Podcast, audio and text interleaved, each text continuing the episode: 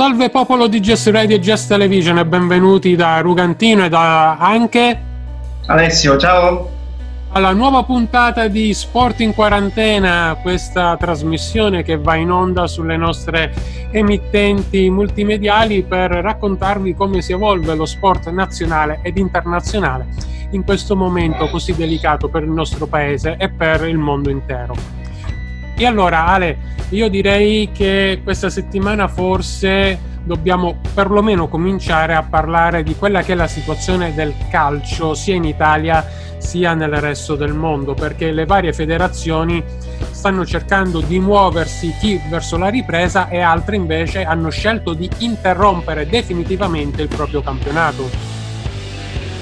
Allora io penso, l'ho detto già la scorsa settimana, che in ogni caso è tutto quanto condizionato da quello che è successo adesso, che si tratti di riprendere la forma, il fatto di giocare dopo magari aver avuto tanti morti in città, nei propri ospedali, eccetera eccetera. Quindi in ogni caso non sarà più nulla come prima, ma non avremo la controprova che effettivamente le cose andranno il più vicino possibile a come erano destinate, tra virgolette.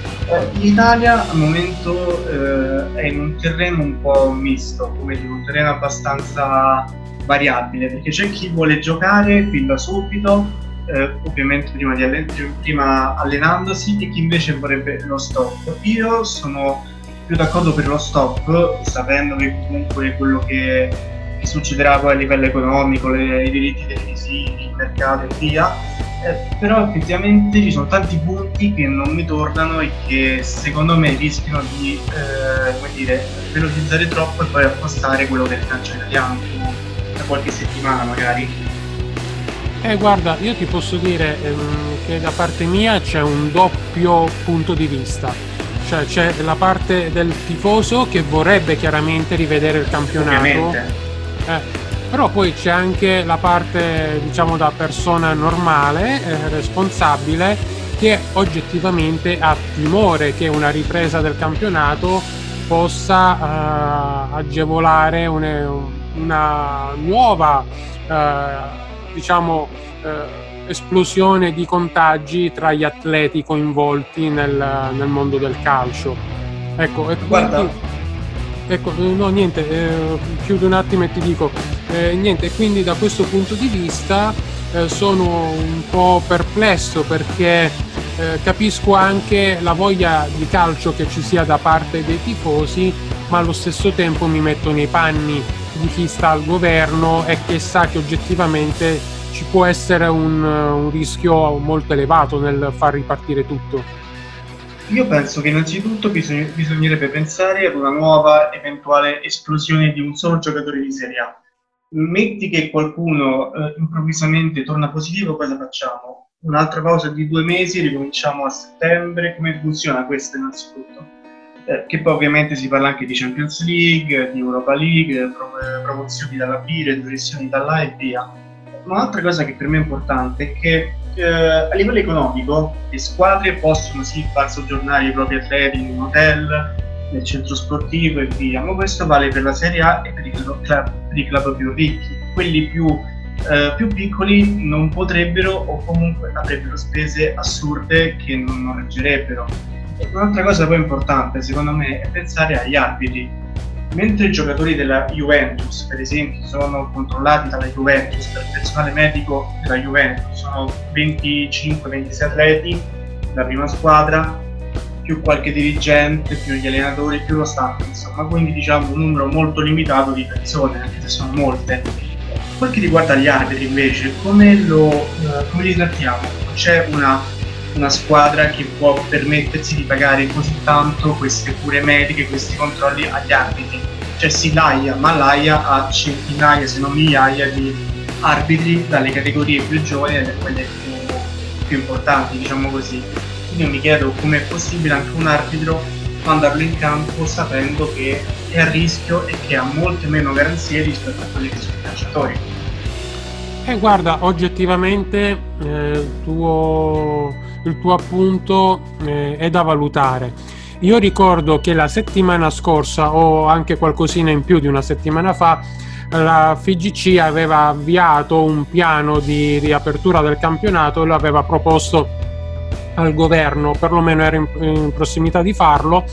Poi però il governo, per voce del ministro Spadafora, aveva detto che attualmente non se ne parlava, che era appunto un piano che andava a mirare a una sorta di ritiro di ogni squadra che potesse raffigurare una sorta di autoquarantena per tutto lo staff intero, per come hai detto poc'anzi, quindi giocatori, staff tecnico, medici, anche dirigenti se restavano vicini ai giocatori stessi, e giocare le partite a porte chiuse. E quindi perlomeno per le squadre ricordo che c'era appunto questa pianificazione, cioè stare proprio in ritiro forzato fino alla fine del campionato.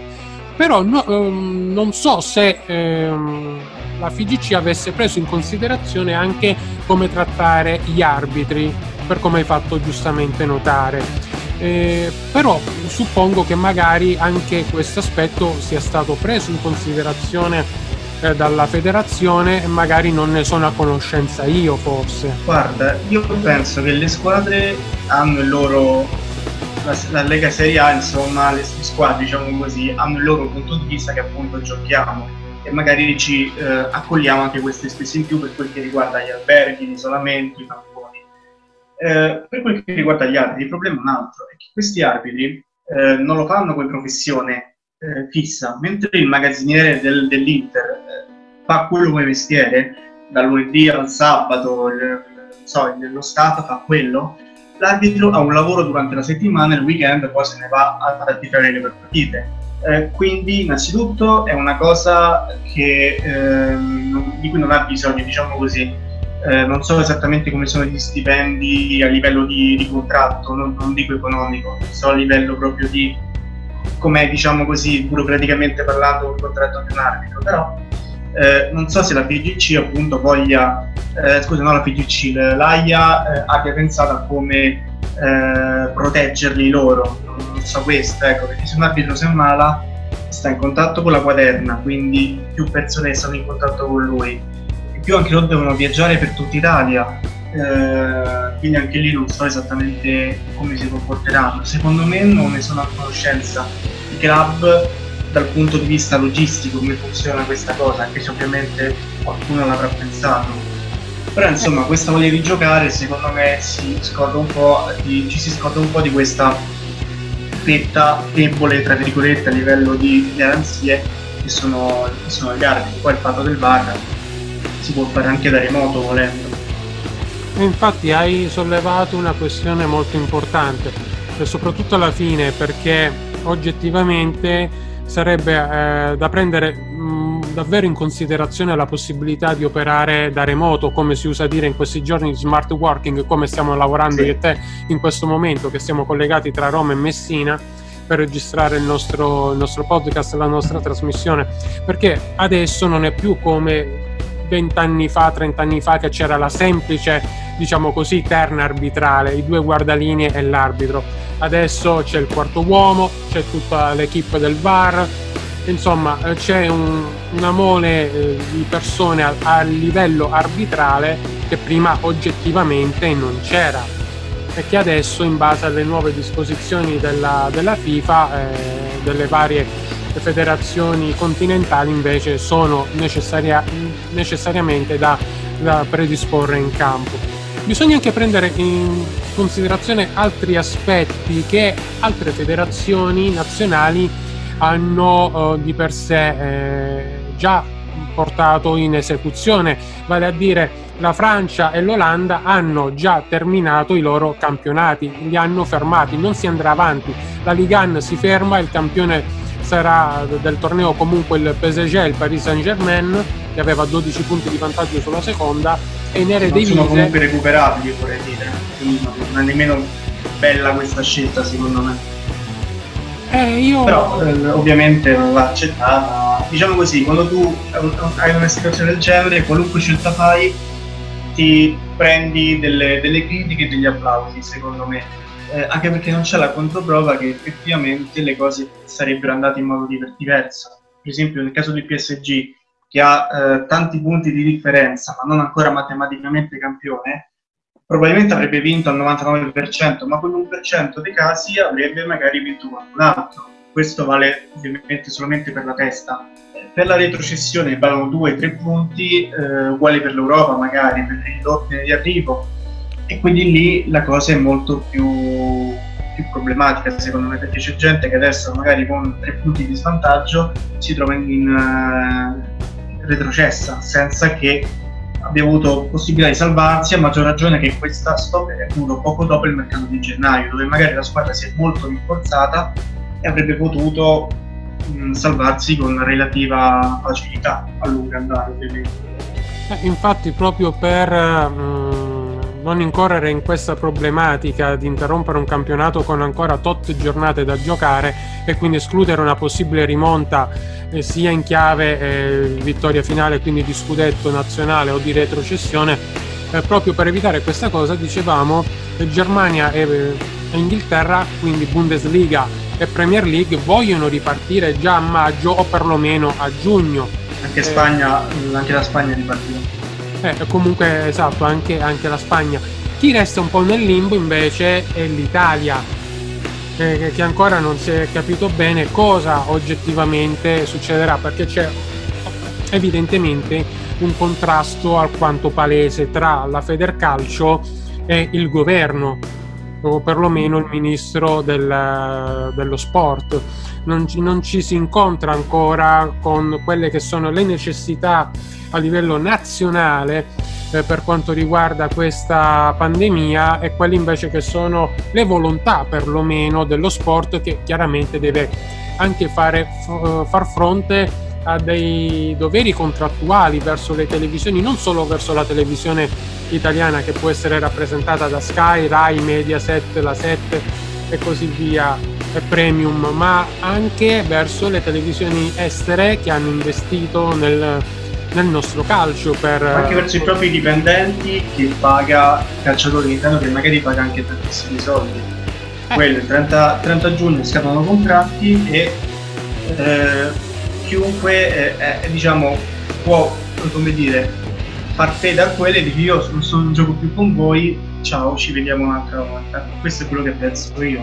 Così poi magari i giocatori che adesso sono in qualche altra squadra, acquistati a parametro zero, poi in prestito, facciamo così, che torneranno alla base dal 1 luglio, in teoria sarebbero dovuti tornare alla base dal 1 luglio, anzi, metti che se questa persona qui si infortuna gravemente dovrà stare fuori 5-6 mesi o anche di più, come lo trattiamo a livello di assicurazione, a livello di soldi? Cioè, se per esempio Sanchez dell'Inter torna al Manchester United e il 5 luglio si fa male, come state pensando il Manchester United? Deve prevedere qualche cosa, qualche risarcimento oppure no? Questo io penso, sono tutti problemi contrattuali che vanno risolti, oltre al fatto che poi secondo me tutta questa situazione qui è perché si muovono più che altro miliardi, perché nessuno vuole avere, come dire, la responsabilità di fermare il campionato, e si perdono ovviamente miliardi, quindi nel caso fallissero tanti team. Il governo vuole dare la colpa, tra virgolette, alla FIGC, la FIGC diversamente al governo. Qui c'è un po' questo balletto che non ci si mette d'accordo su chi deve decidere.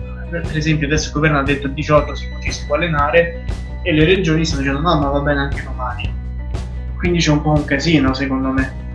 Sì, infatti le regioni in questi giorni stanno creando anche un po' di confusione con varie ordinanze, come l'ordinanza della Calabria, della Sicilia, della Puglia.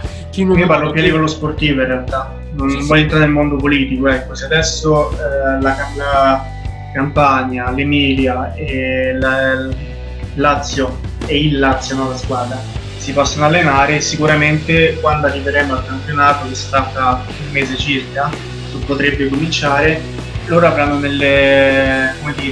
hanno messo sulle spalle tipo 4 settimane o anche 5 di allenamento, tutte le altre squadre hanno molte di meno, quindi la ripresa, la Lazio sarà favorita per lo scudetto, la SPAL potrebbe salvarsi con relativa facilità, comunque se hanno molto tempo non lo vorrebbe fare, il Napoli potrebbe recuperare posizioni, gli scapino lì, Milan, Inter, Juventus e tutte quelle squadre in regioni dove al momento non c'è la possibilità di allenarsi. Sì, questo... paradossalmente stiamo passando più il campionato così che con quello che è successo prima. Sì, sì, sono pienamente d'accordo con te, perché appunto si rischia seriamente di creare una grossa disparità nel discorso della preparazione fisica e quindi appunto arrivare a un inizio di campionato con squadre più allenate, squadre che magari hanno avuto pochi giorni per rimettersi al lavoro, e quindi questo potrebbe realmente creare un forte squilibrio. Contando pure tra l'altro quelli che stanno all'estero e devono tornare in Italia, per esempio nel caso della Juventus che ha molti giocatori fuori, la Juventus sa che si parte al 18 adesso, in questo momento il 18 ci si può allenare a squadra, ha tanti giocatori in giro per il mondo, anche nel Sud America, e dice vabbè, se dobbiamo allenarci il 18 potete tornare anche il 4, 5, 6 maggio in Italia, state in quarantena 2 settimane e la possiamo allenarci. Nella e invece adesso la Juventus dovrà fare gli allenamenti singolarmente senza metterli la squadra, che poi arriverà e dovrà stare in quarantena, quindi chi a tutti in Italia potrà allenarsi tranquillamente tra virgolette fin da subito, chi invece non li ha perché come tempi ci stiamo, che tra un po' chi non siamo ancora entrati in Italia dovrà aspettare per tanto tempo. Un'altra cosa della Juventus tra l'altro, pochi giorni fa De Ligt è andato a casa dopo essere stato qui tutto il tempo, sapendo appunto di avere ancora qualche settimana prima di dover tornare, e invece improvvisamente domani si potrebbe già ricominciare.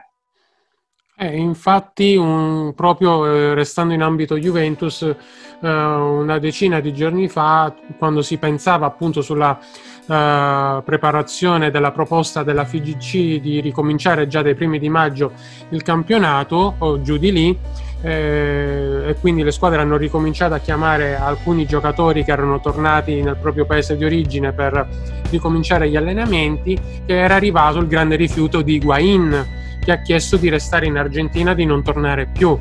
Quindi ecco, appunto, si vanno a creare anche delle situazioni difficili a livello contrattuale con dei giocatori come Gonzalo Higuain, che in questo momento ha un serio timore a rientrare in Italia. Anche chi sta in Italia come Dybala, sappiamo che almeno ad oggi pare che sia ancora positivo. Quindi anche se si cominciasse domani lui non potrebbe allenarsi assieme agli altri, dovrebbe comunque stare confinato. Chissà per quanto tempo ancora, non sappiamo esattamente quando questo virus sparisce. Infatti purtroppo hai detto bene, non sappiamo ancora quanto durerà questa situazione. Il discorso in questo momento della ripresa del campionato di calcio, non solo in Italia, anche negli altri paesi, continua a essere molto complicato, e ne continueremo a parlare anche la settimana prossima nella nuova puntata di Sport in Quarantena, perché per oggi il nostro tempo a disposizione è terminato. Abbiamo anche sforato un pochettino questa settimana, ma va bene così. Quindi io vi ricordo anche tutti gli altri appuntamenti con le nostre trasmissioni, quindi oltre che con le prossime puntate di Sport in Quarantena, anche con i nostri mini documentari sui campioni dello sport. È stato pubblicato il primo su Totò Schillaci, adesso sappiamo che verrà pubblicato anche il secondo la settimana prossima, che sarà dedicato invece al campione della Formula 1 Michael Schumacher. E poi vi ricordo anche la nostra parte più umoristica, come è stato definito anche un piccolo surrogato di Fusi di testa, vale a dire In compagnia di, che quest'anno vedrà non solo come ospiti alcuni protagonisti che di solito ci fanno compagnia appunto nella nostra trasmissione cabarettistica che è Fusi di testa, ma anche personaggi reali. E anzi, questa settimana avremo come ospite, sarà mio ospite, niente poco di meno che il nostro caro Alessio Di Pietro, che quindi sentirete in stereofonia per questi 7 giorni. Doppio impegno questa settimana. Esatto, doppio impegno, quindi non solo a Sport in Quarantena, ma anche per quanto riguarda In compagnia di. Quindi per oggi è tutto da Rugantino. Alessio. Un saluto, ci sentiamo la settimana prossima ancora con tanti impegni per quanto riguarda lo sport nazionale e internazionale, e anche in attesa di eventuali novità da parte del ministro Conte, il capo dei ministri Conte, che la settimana scorsa ci ha fatto la grande cortesia di fare una conferenza stampa 5 minuti dopo praticamente che noi avevamo registrato il nostro podcast. Grazie Conte. Che tra l'altro un'altra cosa prima di chiudere, si mormora, che ovviamente è quello rumore, che Conte abbia il potere di bloccare definitivamente lo sport, quindi la prossima settimana potrebbe già arrivare Conte e dice non si gioca più, ciao all'anno prossimo, in teoria, poi non si sa. Ecco, infatti, quindi restate sintonizzati su Just Radio, Just Television. Vi ricordo che siamo in podcast su diverse piattaforme, tra cui Google Podcast, Apple Podcast, Anchor, e poi anche su YouTube la versione video. Quindi da Rugantino e Alessio un saluto, alla settimana prossima. Ciao! Ciao!